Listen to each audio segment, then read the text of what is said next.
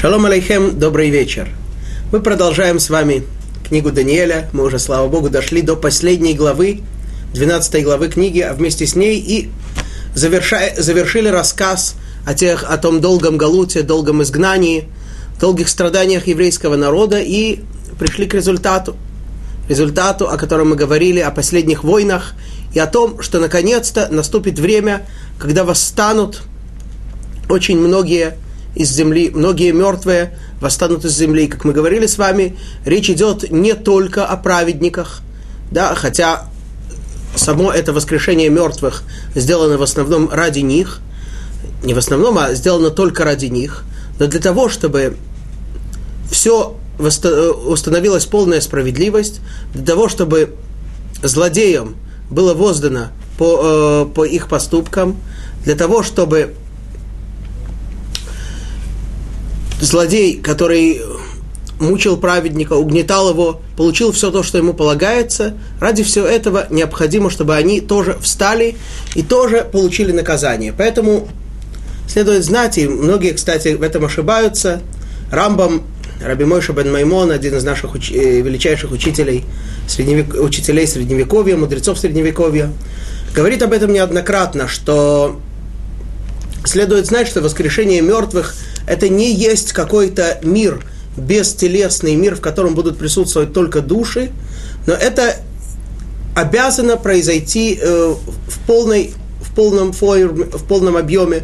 То есть снова люди проснутся, да, ведь как мы говорили здесь во втором стихе, что люди как будто спящие, и они проснутся.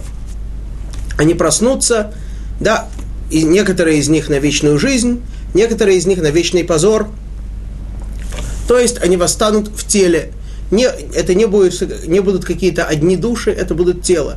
Это будут тела, и, поэтому, и точно так же, как один человек нанес, нанес вред другому и причинил другому зло э, его, ему, его телу и его душе, также и его тело, и его душа этого злодея получат соответствующее наказание. И это та, такой и будет порядок, что сначала придет Машиах, о котором мы говорили, идет человек, великий человек, э, царь еврейского народа, почти достигающий своими достоинствами нашего учителя Мушарабейну.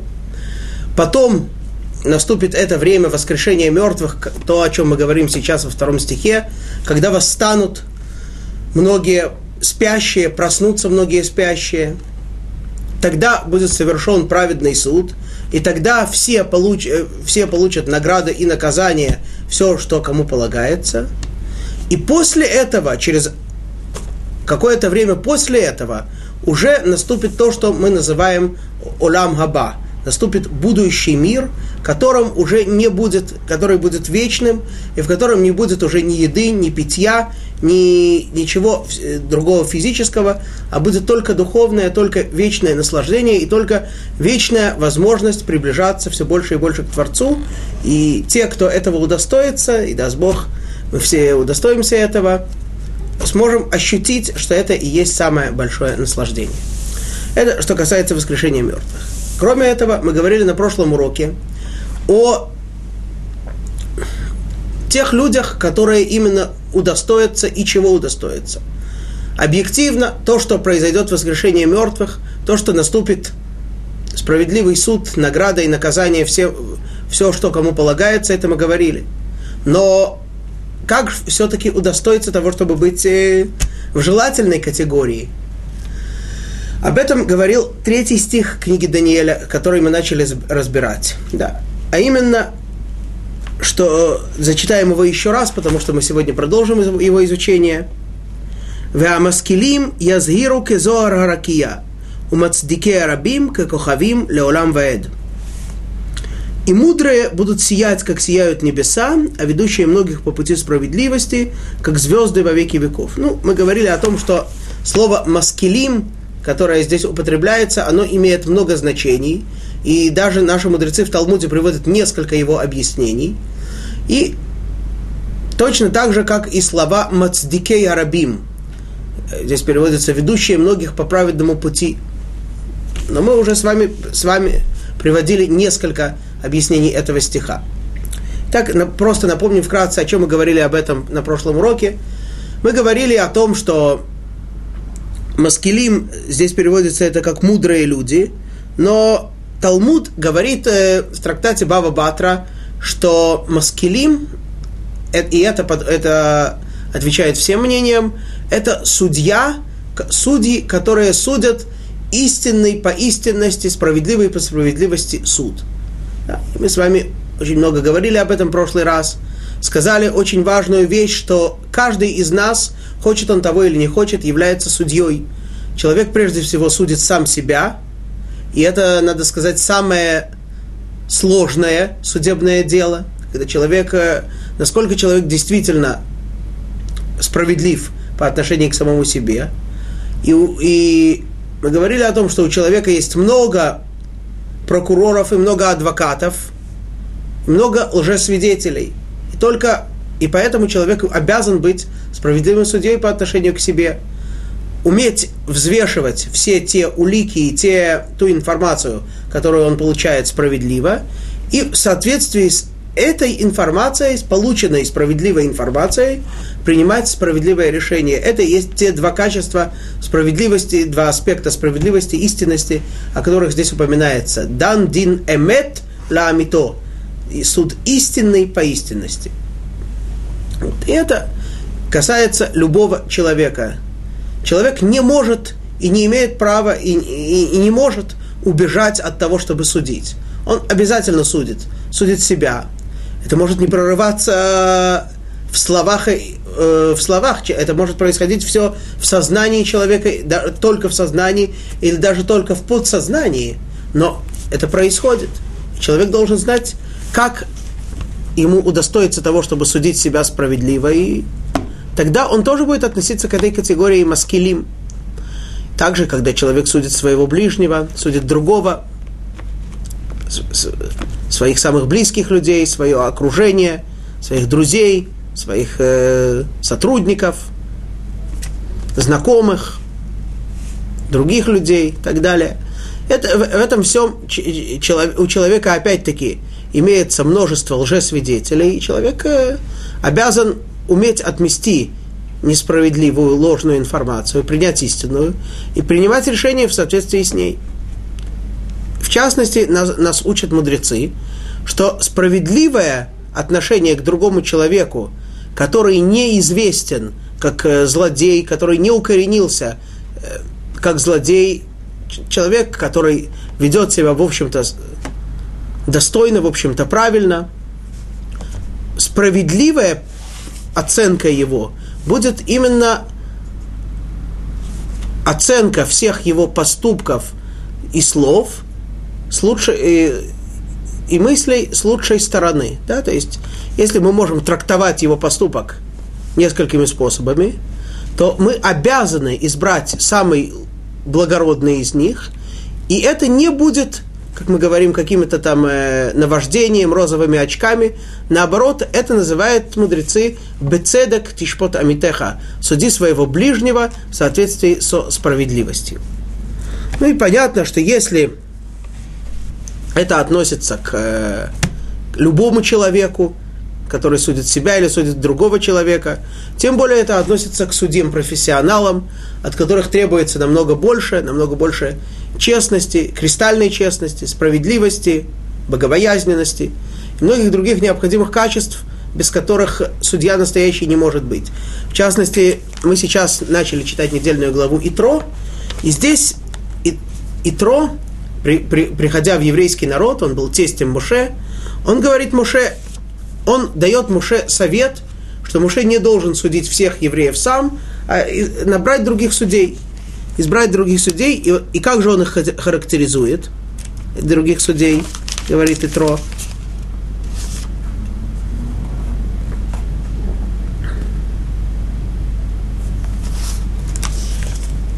ואתה תחזה מכל העם אנשי חיל, יראי אלוהים, אנשי אמת שונאי בצע, «Весамта алеем сарай алафим, сарай мод, сарай хамишим, сарай асарот». Несколько характеристик он дает им. «Ты же выбери из всего народа людей дельных, э, мужественных, боящихся всесильного, людей праведных, нетерпящих, нетерпящих корысти». Не, э, в оригинале написано даже более не просто не терпящих корысти, а ненавидящих корысть. Да. То есть такой, такие требования предъявляются к судьям. И поэтому велика награда и велико наказание. Об этом мы тоже говорили, что судья, который судит справедливо, он становится соучастником Творца в, созда- в создании мира, потому что он поддерживает мир в справедливости. А наоборот, судья, который судит несправедливо, он разрушает мир, он э, совершает большее преступление, чем те преступники, которых он покрывает, потому что они просто делают преступление. Он возводит это преступление в ранг закона. Да, э, об этом мы говорили с вами в прошлый раз, и в конце концов подчеркнули, что очень важно знать, что то, что справедливо и то, что несправедливо, определяется не в соответствии с тем, как э, наша партийная совесть нам говорит, или какие-то другие такие доморощенные критерии, а как это определяет сам Творец. А как мы знаем, что именно Творец называет справедливым, что нет? Для этого у нас есть Тора, письменная, устная. Все, все, что в ней говорится, так это и определяется. Итак, это то, то, что касается судей. Но мудрецы приводят и другое объяснение понятия маскилим. Маскилим, которое здесь упоминается в стихе, говорят мудрецы, это габаей цдака. Люди, которые жертвуют, э, которые взимают у других людей деньги и отдают им их бедным. По-русски это называется благотворительность или милостыня. Но, опять-таки, следует обратить внимание на, на понятие цтака в оригинале, в святом языке, что, потому что слово благотворительность по-русски, это значит, что человек творит благо, то есть человек не обязан, человек э, никому, никому ничего не должен, просто он хочет творить благо, он делает добро. Хорошая вещь, конечно. Милостыня. Человек проявляет милость по отношению к другому, дает ему деньги – Понятие цдака не, не значит только это. Понятие цдака значит, э, опять-таки, происходит от слова цедек. Цедек – это справедливость. Мы сейчас с вами увидим, что то, что человек богатый дает определенную часть своего имущества бедному, это не есть, э, конечно, это хорошее качество с его стороны, это желание творить добро, и правильно этим он тоже уподобляется Творцу в творении добра, вне сомнения – но этим он также устанавливает справедливость. Если бы было иначе, было бы несправедливо. И скоро мы это увидим. И вот мудрецы называют таких людей, тех, кто взимают сдаку, маскилим. Да? Почему, мы сейчас увидим. Но на эту тему есть там же в Талмуде спор. Другие говорят, что эти люди, они относятся к другой категории. Категории мацдике арабим. Э, делающее многих праведными, ведущее многих по праведному пути. Пробуем объяснить и тот, и другой аспект. Да, и в чё, а в чем разница? Почему, какая разница, к какой категории их относить? Ну, мы с вами видим в, стихе, в самом стихе книги Даниэля, что первая категория маскелим, про них сказано, что они будут сиять как небосвод. А вторая категория, как звезды навсегда. Ну, что это значит? В чем разница между небосводом и звездами? Мы с вами говорили попросту, что небосвод, он, так сказать, намного светлее, когда, заси, когда сияет небосвод, то намного светлее, чем когда сияют звезды. Но небосвод, э, что такое? Это воздух, облака, он, э, он не, не светит сам по себе. Он светит э, светом, который на, него, который на него посылает солнце. В отличие от этого, звезды, они являются собственным источником света. Как мы знаем, э, многие из них кажутся маленькими только потому, что они очень далеки от нас, но на самом деле они ярче Солнца во много-много раз. Так ученые говорят. Наверное, они правы, не знаю. Вот, но это мы видим, и в этом есть разница. Вот первое относится к той категории, что они сами сияют, сияют таким ярким светом, и это и есть судья, который судит справедливо. Почему он засияет, как небосвод? Потому что он сияет светом Творца, Творец дает ему свой, наделяет его своим светом, и он сияет светом Творца. И становится светло, потому что когда суд происходит, когда судья судит справедливо, и праведник получает награду, а злодей получает наказание, то это и есть свет. То, о чем мы с вами уже много раз говорили. Когда происходит обратно, это тьма. Когда устанавливается истина, это свет. Это и значит засияют как небосвод. А что же, как это относится к тем, кто взимает деньги на цедаку у, у одних людей и дает другим? Как мы, как э, э, слово маскилим здесь переводится мудрые. И это верно, что эти люди подходят к, бед, к, к бедным людям с мудростью. Почему? Потому что просто так э, давать каждому, каждому, сколько нам покажется или сколько они попросят, это неразумно. Действительно нужно знать, ведь э, бедных э, часто бывает много, у каждого из них разные потребности, и средства наши часто ограничены, и мы должны знать, что первостепенно, что второстепенно, что более необходимо, что может подождать. Вот, и поэтому чтобы все это, чтобы принимать решение, чтобы уметь правильно распределять цдаку и правильно собирать, для этого действительно необходима мудрость. Необходимо знать, кому, что надо, уметь так дать этому человеку, чтобы он не почувствовал себя униженным, э, обиженным, чтобы он не почувствовал себя, что, чтобы он не, не, не унизить его человеческое достоинство. Все это нужно, для, для всего этого нужна мудрость, все это нужно знать, знать как именно делать. Да. Есть интересный закон в отношении цдаки, который первый раз, когда его слышишь, то поражаешься, не можешь э, никак с ним вроде бы согласиться, но так Тора говорит, что сколько человеку необходимо давать сдаку. Да, вот есть, есть человек бедный, сколько необходимо ему давать сдаку. Тора в одном месте говорит, Дей махсоро. Столько, сколько ему не хватает. Ну, спросим мы, а кому хватает? Кому из нас хватает? Говорит Тора, например, если этот человек был когда-то на определенном уровне финансовом, потом понизился, то чтобы вернуть его к предыдущему уровню, это и есть все то, что ему не хватает.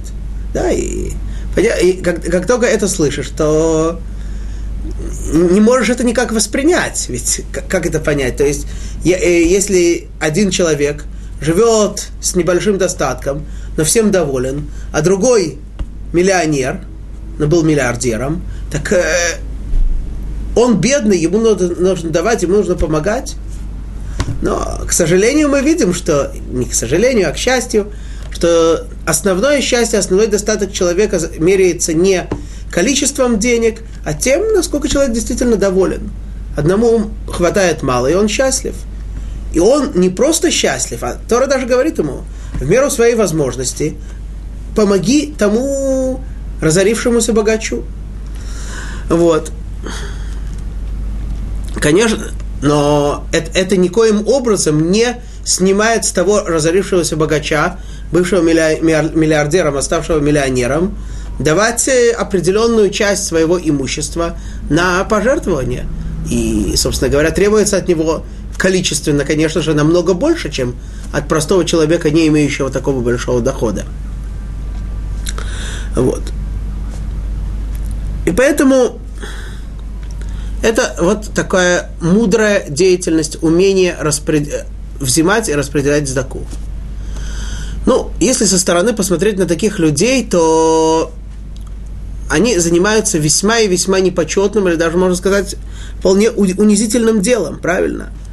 Нужно стучаться в дверь, в двери к богачам, поднимаешься, тебе никто не открывает, еще раз, еще раз, еще раз умолять их, упрашивать, э, выслушивать, э, иногда просто дверь не открывают, иногда открывают и сразу закрывают, иногда еще оскорбляют, унижают.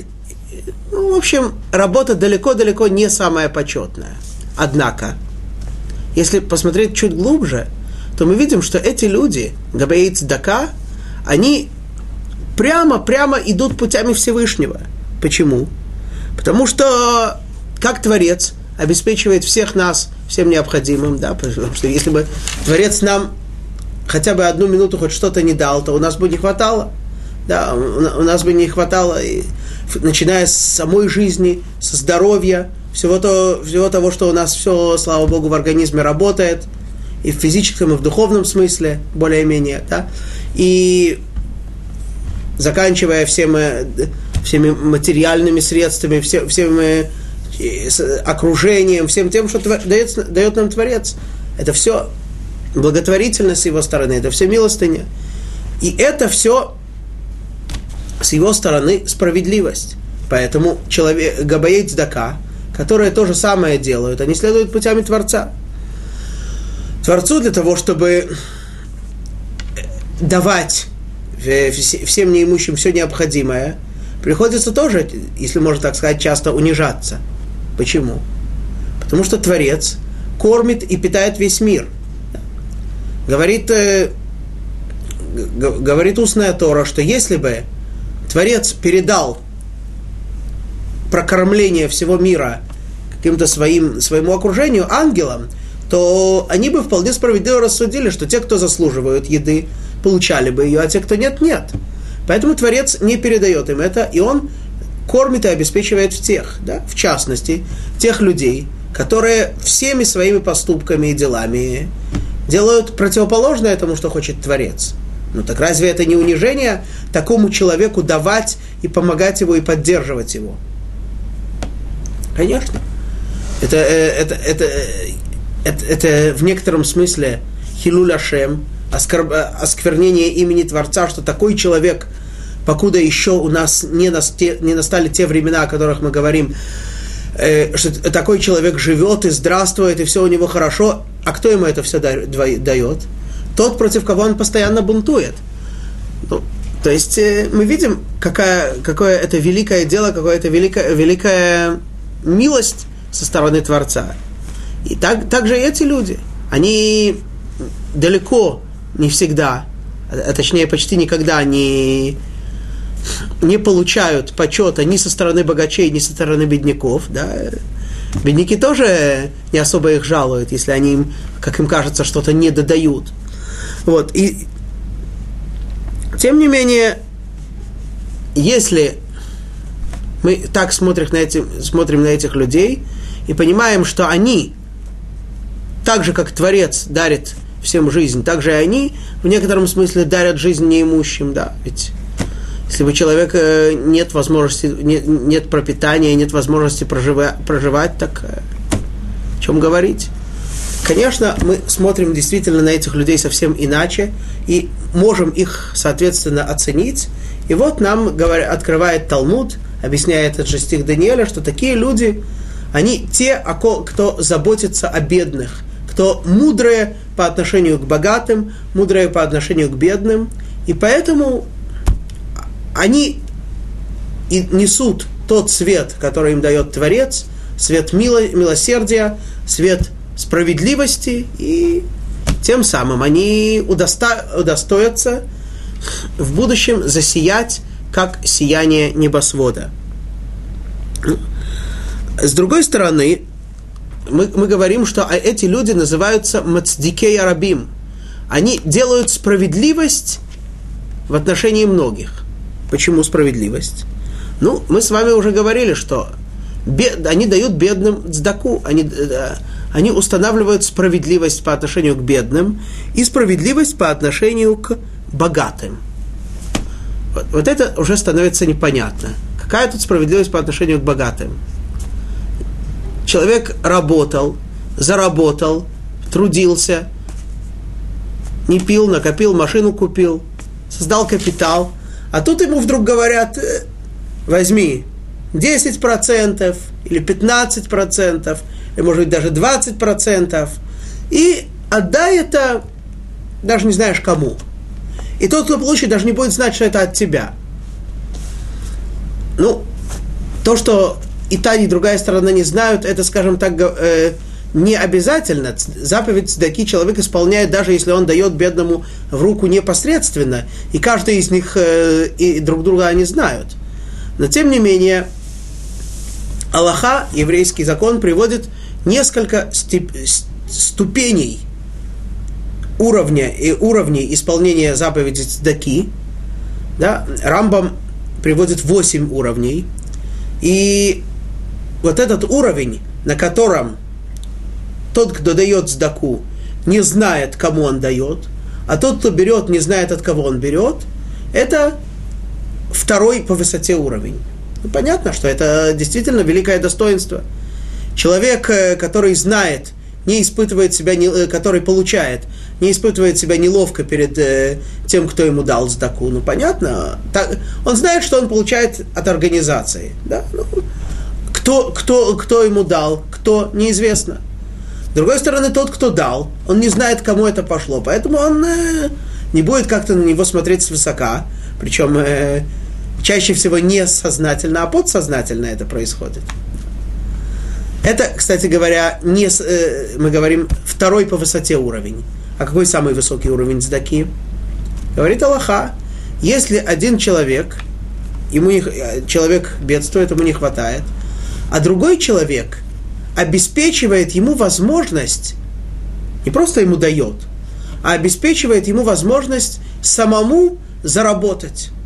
Самому э, дает ему возможность заработка, какой-то постоянной прибыли, обеспечивает ему возможность самому заработать. В этом случае это самый лучший уровень. Во-первых, это нечто постоянное, долгосрочное. Во-вторых, это не выглядит, что человек ему дает, правильно? Ведь э, здесь вообще не происходит такой какой-то бесплатной подачи. Наоборот, это по справедливости человек что-то делает, заработал, получает. Да? И в-третьих, э, человек ощущает, тот, кто берет, ощущает, что он действительно это заслуживает, это зарабатывает. Ну, даже если это такой случай, когда не, не, не всегда бывает, что человек, когда зарабатывает что-то, он заслуживает тех денег, которые он получает. Но, во всяком случае, человек ощущает, что он что-то делает, что-то работ, он работает, что-то делает, и тот, кто ему дает, он ощущает, что он ему дает заработанное. Это самая лучшая возможность человеку Э, восстановить свое материальное положение, и это самый высокий уровень цдаки. Ну, если мы уж так говорим, мы, ты должна объяснить действительно, почему цдака, э, почему мы говорим, что это справедливость. Почему это справедливость по отношению к богатым, почему это справедливость по отношению к бедным. Ну, Талмуд в том же трактате Бава Батра рас, э, приводит нам такой рассказ – один из э, э, великих, так сказать, деятелей римского государства, злодей, которого Талмуд называет словом злодей Тарнасропос, не знаю, о ком именно идет речь в истории, так, так Талмуд его называет. И вот этот Тарнасропос спросил Раби Акиву, задал ему вполне вроде бы и интересный, и корректный вопрос. Спросил его так – вы говорите, что Творец ваш э, милосерден, любит всех бедных. Почему, почему они бедные? Почему они страдают? Если они бедные, пусть он их накормит, пусть сделает их богатыми, пусть даст им возможность, э, пусть предоставит им э, богатство, чтобы они не бедствовали, чтобы они не страдали. Ответил ему Раби Акива, Творец это сделал не столько не, потому, не потому, что он о них не заботится. Он это сделал для нас, чтобы благодаря им мы спаслись от ада, мы спаслись от суда гейнома. Вот, так, вот такое понимание. То есть, да, человек, э, Творец создал богатых, создал бедных. Почему существуют бедные? Почему Творец, Творец ведь их тоже любит? Почему же они бедствуют? Творец заботится не только о них, но и заботится он о нас. Творец хочет, о, о, о, о нас имеется в виду, о людях, которые дают сдаку. Человек, Творец хочет, чтобы человек, опять-таки, дает ему возможность, дает ему самый высший уровень сдаки. Да? Какой? Дает ему возможность заработать. Человек придет в будущий мир. Если он просто получит награду от Творца ни за что, то это человек будет, человеку будет очень неловко, очень стыдно. Настолько, что в книге Зоар говорится, что если, человек, если бы человек получил награду в будущем мире за свои поступки просто так, то это было настолько бы, это человек было бы настолько неловко, настолько стыдно, что сто, стоит создать весь этот мир со всеми требованиями, всеми страданиями человека и всеми повелениями и запретами к нему, чтобы человек действительно что-то заслужил, а не почувствовал себя вот так вот неловко. Нам сейчас, конечно, трудно это представить, почему это, такая, это так будет стыдно человеку. Ладно, нам уже кажется, ну ладно уж, давайте уж мы уж перетерпим этот стыд. Но это не так на самом деле. Более того, как мы с вами говорили несколько уроков назад, что в будущем мире человек получит ровно то, что он сделал здесь, это и есть его награда. Не то, что он, так сказать, человек исполнил такую заповедь, вон ему там лежит коробочка с, э, с пере, пере, это, э, перевязанная ленточкой цветной, э, сделал и другую заповедь, вот здесь коробочка лежит. Нет, это не так. С, само то, что человек сделал в этом мире, это и есть его награда. Просто в этом мире она не видна, а в будущем мире она будет видна во всей красе. Вот.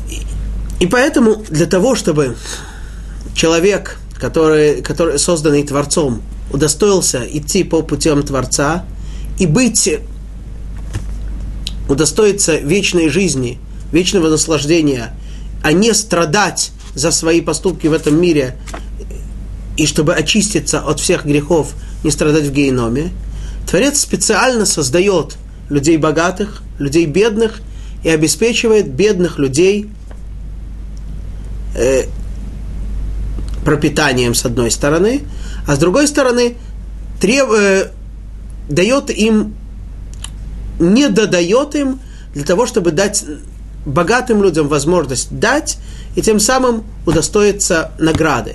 То есть получается, что это вполне справедливо. А если у человека все-таки возникнет вопрос, ну как же, я же заработал, почему я должен кому-то отдавать? Ответ на этот вопрос очень и очень простой. Представьте себе, что придет один человек к другому и скажет ему, хочу с тобой заключить сделку. У меня так, значит, условия такие. Я тебе буду каждый месяц давать такую-то сумму денег. Сколько хотите назвать? 100 тысяч долларов. Я тебе буду давать 100 тысяч долларов каждый месяц. При условии, что 10 тысяч долларов из них ты отдашь вот такому-то, такому-то человеку. Ну, вряд ли кто-то не согласится. Да? То есть 90 тысяч мои. Почему бы не согласиться?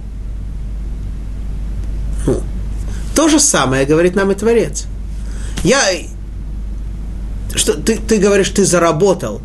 А кто тебе дал разум, кто тебе дал силы, кто тебе дал все возможности, кто тебя обеспечил работой. Все происходит по воле Творца. Все, все от, от великого до малого, все Он делает – Творец говорит человеку, я тебя всем обеспечил, я тебе дал, и я тебе прошу, дай часть такому-то или такую-то организацию. Так что это, это и есть дака, это и есть справедливость. И вот те габаит дака, те люди, которые собирают цдаку одних и дают ее другим, они и называются поэтому мацдикей гарабим. Они творят справедливость в отношении многих в отношении богатых. Да? Человек богатый, он э, для чего ему дал Всевышний богатство? Для того, чтобы он его мог использовать справедливо и тем самым э, удостоиться вечности. Они помогают ему в этом. Человек бедный, который, которому чего-то не достает, да, как мы говорим, бедный или обедневший, ему не достает что-то. Эти люди обеспечивают его всем необходимым и тем самым устанавливают справедливость то, что действительно этот, этот человек должен получить, ему дается. Опять-таки, мы видим в этом соучастие людей, и, это, и Творец хочет это, чтобы люди соучаствовали в творении и содержании мира. Творец кому-то что-то специально не додал, кому-то дал больше. Да? Для чего? Для того, чтобы люди дополнили, до, до совершенствовали мир, установив в мире справедливость. Вот. И не стоит думать, что подобная деятельность, вот этот сбор цдаки, раздавание ее, она нужна им сама. Тора говорит нам, э, Талмуд, Талмуд э, приводит стих Торы, который говорит про цдаку, и говорит так, значит, что здесь написано в стихе Торы? Здесь речь идет про э, работников, которые работают у людей несколько лет, э, рабы, и потом, когда человек их отпускает, то и, говорит Тора, что пусть человек, э, человеку не будет сложно отпускать того, кто на него работал, потому что значит, он, он тебе помогал, и благословит тебя Бог всесильный твой во всем, что будешь делать. Говорит Талмуд, вот это благословение, благословит тебя Бог во всем, что будешь делать, это благословение относится и к людям, которые дают сдаку. То есть, получается, на самом деле, восхитительная картина – Творец все дает человеку для, для того, чтобы тот, тот мог заработать. Творец обеспечивает человека всем необходимым. Человек, концов концов, получает деньги. Творец говорит ему, все это, что я тебе дал, часть этого отдай другому, и за, за то, что, в общем-то, ты, несмотря на то, что ты все остальное получил, это я тебе дал, и за то, что ты готов часть отдать другому, я тебя благословлю еще больше, я благословлю тебя во всех твоих делах и так далее, и так далее. Талмуд говорит, что есть заповеди, когда еврейский суд вынужден принуждать человека их исполнять. Но в отношении цдаки это неверно. Человека не принуждают давать цдаку. Почему? Потому что э, Тора говорит, ты будешь давать даку, будешь исполнять, делать справедливые вещи. Если здесь написано про раба, но мудрецы это связывают и с цдакой. В результате всего этого ты будешь благословен, тебя, ты получишь благословение Творца. Так о, о чем говорить? Какой, э, извиняюсь, какой дурак не согласится получить благословение Творца, сделав то, что сам Творец ему, э, отдай, отдав часть того, что ему сам Творец дал. Вот такая получается идеальная картина. Это в отношении Габаид Здака. Другое объяснение дают мудрецы. Если они объясняют, что Габаид Здака относится к категории маскилим, то мацдике арабим, говорят мудрецы, это меламдей тинокот. Это люди, которые учат маленьких детей. Учат Торе маленьких детей. Профессия, которая была всегда в еврейском народе. Талмуд рассказывает, что уже со времен, э, э, до второго храма, до времен второго храма в, этом не был, в такой профессии не было необходимости, потому, потому что каждый отец учил своего сына Торе, и даже если кто-то не имел такой возможности, то это моментально эта проблема устранялась. Но потом, когда уже появились с этим сложности, то был такой великий человек, Раби Ошуа бен Гамла, и он установил, ввел систему, когда, начи... когда собираются группы детей, и их учат учителя Торе профессия, которая была, появилась в еврейском народе с тех пор и не прерывалась на протяжении всего, евре, э, всего, э, всей истории еврейского народа. Почему это так важно?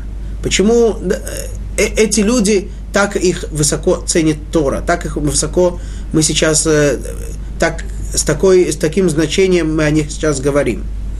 Если, человек, если ребенок с самого начала – учится добру, справедливости, истинным настоящим понятиям, если с детства к нему привив... ему прививается не ненависть к Торе, не дай Бог, а любовь, тогда этот человек, он, э, если у него есть крепкий истинный базис с самого детства, то на протяжении всей жизни он, вся, вся его жизнь будет выглядеть иначе.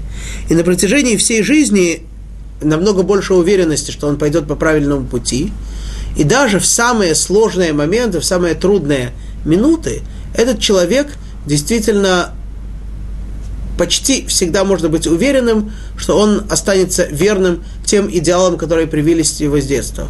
Помните мы с вами, когда много, много уроков назад, когда, когда говорили о сущности третьего греческого галута, мы приводили, что одним из самых ярких постановлений Греции против евреев было то, что они заставляли писать евреев, э, писать на рогах быка, что у нас нет дела в Боге Израиля, не дай Бог, да? Что это значит? И мы с вами говорили о том, что рог быка это была такая бутылочка, из которой маленькие дети пили молоко. Они понимали, что, есть, что основа закладывается с самого детства. Если с самого детства ребенка учат таким понятием, которым хотели учить греки, то в нем уже сидит грек, и очень непросто будет его оттуда выкорчевать. Но если с самого начала закладывается истинное понятие, тогда намного больше уверенности, что все будет действительно хорошо. И, и тогда опять-таки понятно, что почему эти люди, они засияют, они мацдике арабим, во-первых. Почему они творят справедливость среди многих? Понятно, потому что благодаря им, благодаря их тем основам, которые они закладывают в детях с самого начала, и устанавливается полная и, и устанавливается справедливость. Потому что тогда ребенок растет так, как нужно, и благодаря этому творится в мире нам, э, намного больше справедливости. И такие люди, что интересно, когда происходит основное влияние таких людей на детей? Нам кажется, что когда они их учат, да, они сидят с ними каждый день, утром, днем, ну, по несколько часов каждый день, сидят э, в непосредственной близости к ним, они их учат буквам, учат словам, так далее, и так далее. Ну, тогда они на них влияют? Нет. На самом деле, основное влияние вот этих учителей на детей происходит намного позже, намного после того, как э, дети расстаются с, с этими с учителями. И в такие очень трудные моменты в жизни, очень нелегкие моменты в жизни, которые, конечно, мы просим Творца, чтобы их было у каждого из нас как можно меньше, но именно в такие моменты проявляется основное влияние этих учителей на детей. Это и есть звезды, которые сияют во тьме. Да? Звезды сияют во тьме. По звездам мы знаем, э, можно определить, когда не знаешь корабли, которые не знают, куда плыть, определяют по звездам путь. Да, тогда же и эти люди, попада, поп, э, бывшие когда-то маленькими детьми, и потом э, выросшие и ставшие взрослыми людьми, когда они попадают в нелегкие ситуации, в сложные, неясные, темные ситуации, то как им определить, что именно делать и как? Чаще, часто это бывает именно благодаря тем основам, которые в них заложились с самого детства учителя. Это и есть, поэтому вполне логично и вполне справедливо, что эти люди засияют как звезды. Да? Они смогли обеспечить человеку возможность следовать правильному пути во тьме, они являются теми, кто сияет собственным светом и, перед, и освещают путь другим, своим ученикам, поэтому они и засияют как звезды. Вот. Конечно, не следует забывать, что выше, все это вышесказанное относится не только к учителям, а относится к каждой семье, к, любому, к любым родителям. Да, ради, ведь э, еще до того, как учитель начинает учи, э, учить ребенка, еще за много до этого его учат э, дома, с самого его, с первого дня его рождения, мама, папа. И понятно, что от них требуется очень много, если они действительно смогут заложить ребенку правильные, правильные основы, с детства, тогда ребенок сможет э, пройти достойно всю лежащую перед ним жизнь. А если нет, тогда не дай Бог. Вот. Но, тем не менее, все-таки у нас точно так же, как есть люди, особо выделенные для того, чтобы быть судьи, судьями, также у нас есть люди, особо выделенные для того, чтобы учить детей. И поэтому к ним очень строгие требования. Да, во-первых, дети, э, и это подтверждается несколькими стихами Торы, ученики должны быть для них как дети. Как, как их собственные дети, как к собственным детям нужно к ним относиться. Во всех аспектах, как и э, с точки зрения, чтобы быть к ним милосердными, так и с точки зрения, чтобы быть к ним строгими. Излишнее милосердие вредит, потому что э, именно для того, чтобы помочь ребенку создаться.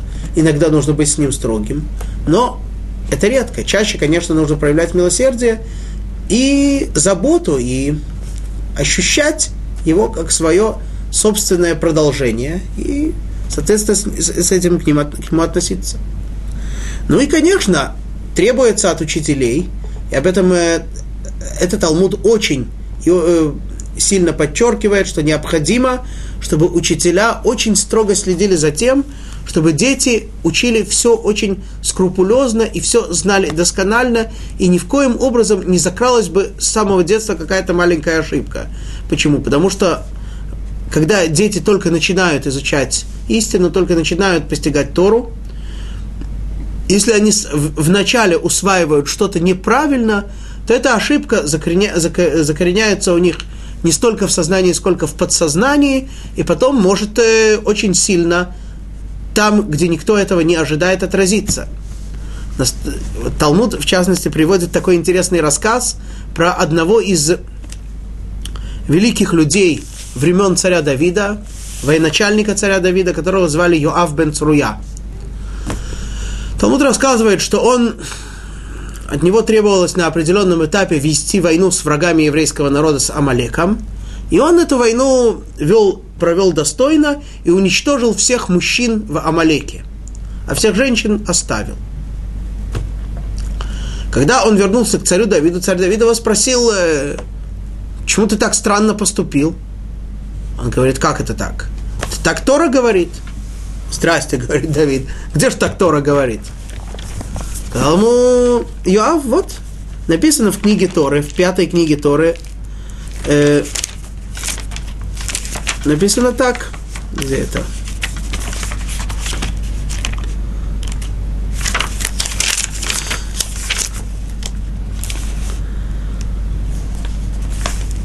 в последнем, в последнем, это глава 25, стих 19.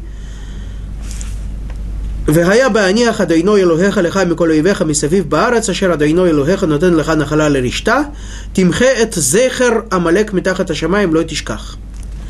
Да, э, значит, тот, зачитаем только перевод части стиха, «Сотри память об Амалеке из Поднебесной, если со всей земли, не забудь».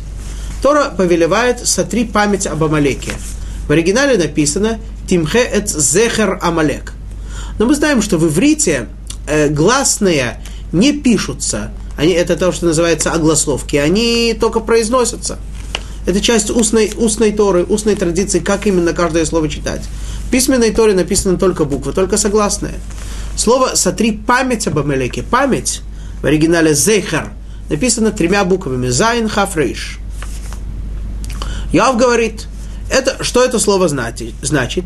תמחה – это «זכר עמלק» сотри мужей Амалека. זכר на иврите это муж, мужья, мужчины. Да, говорит ему Давид, как это ты так читаешь Тору? Сотри мужей Амалека. Написано, сотри память об Амалеке. Или сотри мужей Амалека. Тимхед Зхар Амалек. Написано в Торе Тимхед Зехар Амалек. Говорит ему Яав, не знаю. Меня так в детстве научили, что этот стих нужно читать сотри мужей Амалека. Представляете себе? Иоав не был ребенком, он был уже взрослым человеком. Он каждый год слушает чтение Торы. Более того, именно вот этот отрывок Тора нам повелевает, сама Тора повелевает нам читать раз в год. Мы это сейчас исполняем перед праздником Пурим.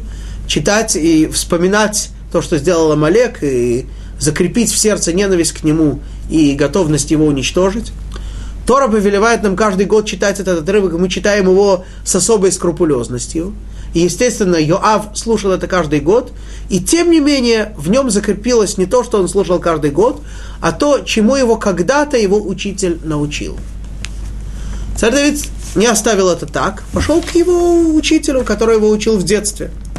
Сказал ему, как вот ты этот стих читаешь? Прочитай это, пожалуйста. Дал ему текст без огласовок, прочитай этот стих, пожалуйста. Он говорит, ну, известно как? Тимхет зехар Амалек. Уничтожь память об Амалеке. Давид достал меч и говорит, я тебя сейчас убью.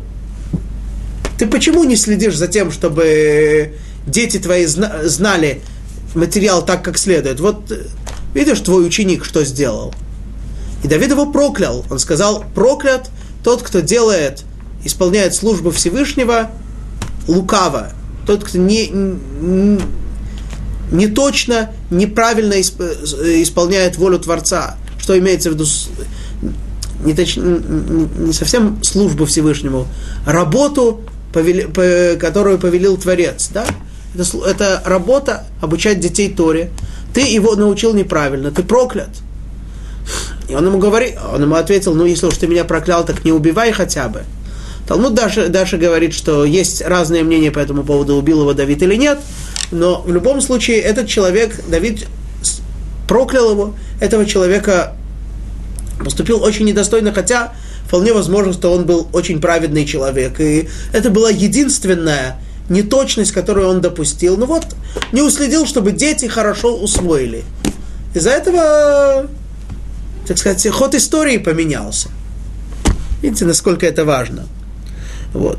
И в-третьих, что очень важно, что настоящие учителя не забывают своих учеников даже через многие-многие годы после того, как э, они с ними расстаются. И Талмуд приводит рассказ про Рава Шмеля Баршилата, который сказал другому мудрецу, что я вот учил своих детей, и прошло с тех пор, как я учил, так сказать, последний выпуск у меня был 13 лет назад, и я все время о них думаю, я каждый день не могу о них забыть, я постоянно думаю, что с ними и как, и настолько это, в общем, очень-очень важно.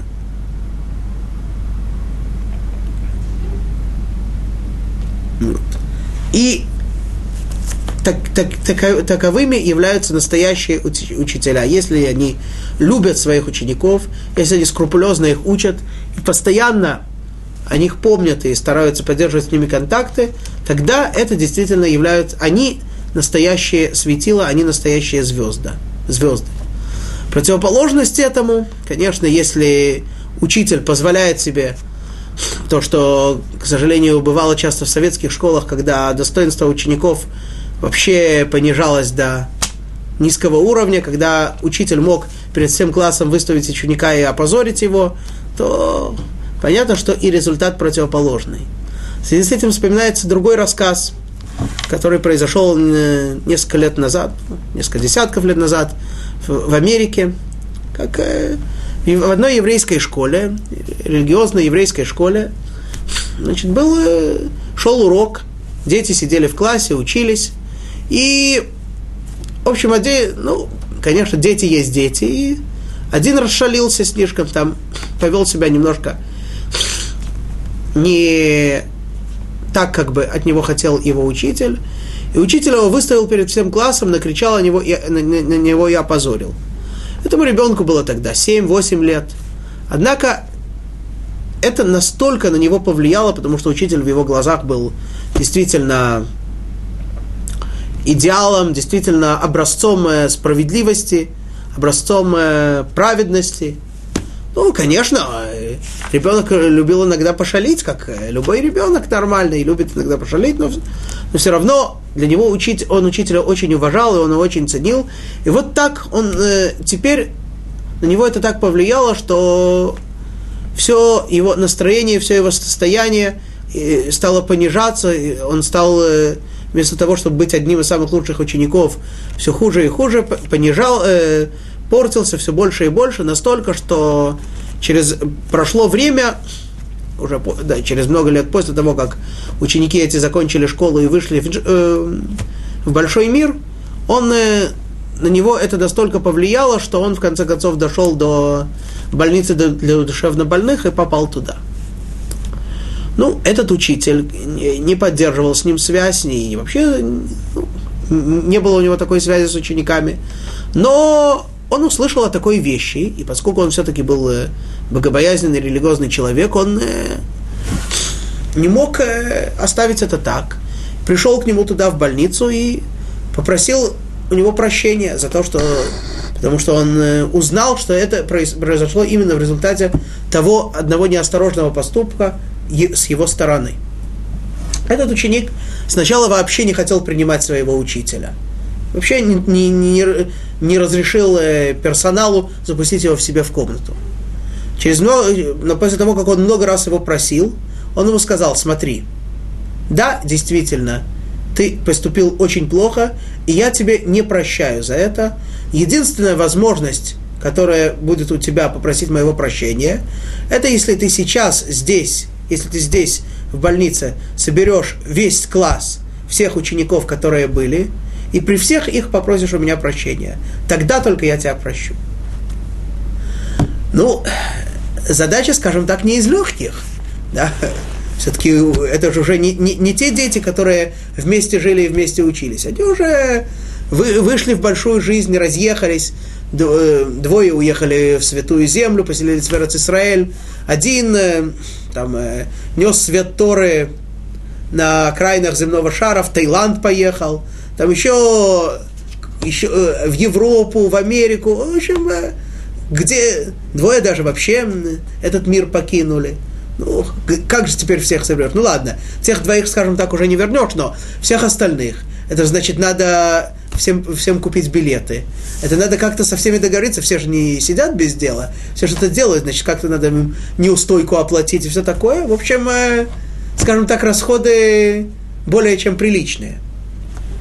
Этот человек, не зная, как поступить, пошел к величайшему мудрецу того времени, который жил тогда, он жил в Америке, и, в общем-то, он был величайшим мудрецом, постановителем еврейского закона не только в Америке, но и, наверное, во всем мире. Его звали Раби Моше Файнштейн.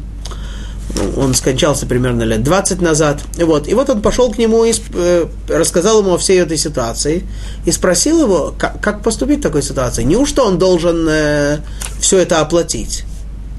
Абимойша посмотрел на него и сказал, ну, конечно, о чем, в чем вопрос? Конечно, ты должен все это оплатить. Сказал, но все-таки это такие большие расходы. Сказал, Мойша, о чем ты говоришь? Ты убил человека. Ты, если бы ты убил человека, ты бы не удивлялся, что ты должен был бы его всей семье платить э, какие-то выплаты, какие-то, какую-то помощь всю жизнь. Это то, что произошло. Представляете, насколько действительно эти вещи строгие, насколько это вещи важное. С одной стороны, вот такой вот, такой вот такой ужас, который может совершиться. С другой стороны, это звезды, которые будут сиять везде и навсегда. Ну, на этом, в общем-то, мы должны, могли были бы закончить рассказ о этом стихе, о тех, кто и как будет сиять, о том, кто и как будет сиять. Однако Талмуд не заканчивает рассказ на этом и задает в том же месте Талмуд вопрос. Хорошо. Это очень важные категории людей. Судьи,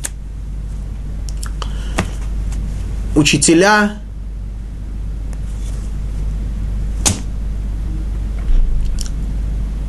те, кто собирают сдаку и распределяют ее, а мудрецы, великие мудрецы, которые изучают Тору, которые становятся сами частью Торы, которые учат Торы других людей. Что про них сказано? И ответом дает на это Талмуд стих из э, того отрывка пророков, который мы читали в прошлый шаббат, песня Дворы. Говорит Талмуд, э, в Огавав кицет хашемеш бигвурато. Те, кто любит Творца, они будут сиять, как солнце в своей самой сильной форме. Когда оно сияет в самой сильной форме, так будут сиять и они. Какая связь? Почему мудрецы будут сиять, как солнце? Ну, понятно, что когда небо светит, утром, кто видит утром, как сияет небосвод еще до того, как восходит солнце, ну, уже, конечно, довольно светло, уже можно что-то различить. Звезды сияют во тьме, да, когда ничего, когда ничего не видно, да, например, мы знаем, что даже днем в, глубок, в глубоком колодце можно увидеть звезды, но это во тьме. Однако, когда сияет солнце, вообще тьмы нет, и все ясно, и все видно. Ну, на этом мы вынуждены сегодня закончить наш урок, а на следующий, следующий раз поговорим немножко о том великом сиянии, которым сияют мудрецы, и продолжим изучение книги Даниэля дальше. Всего хорошего, шаббат шалом, вахольтув.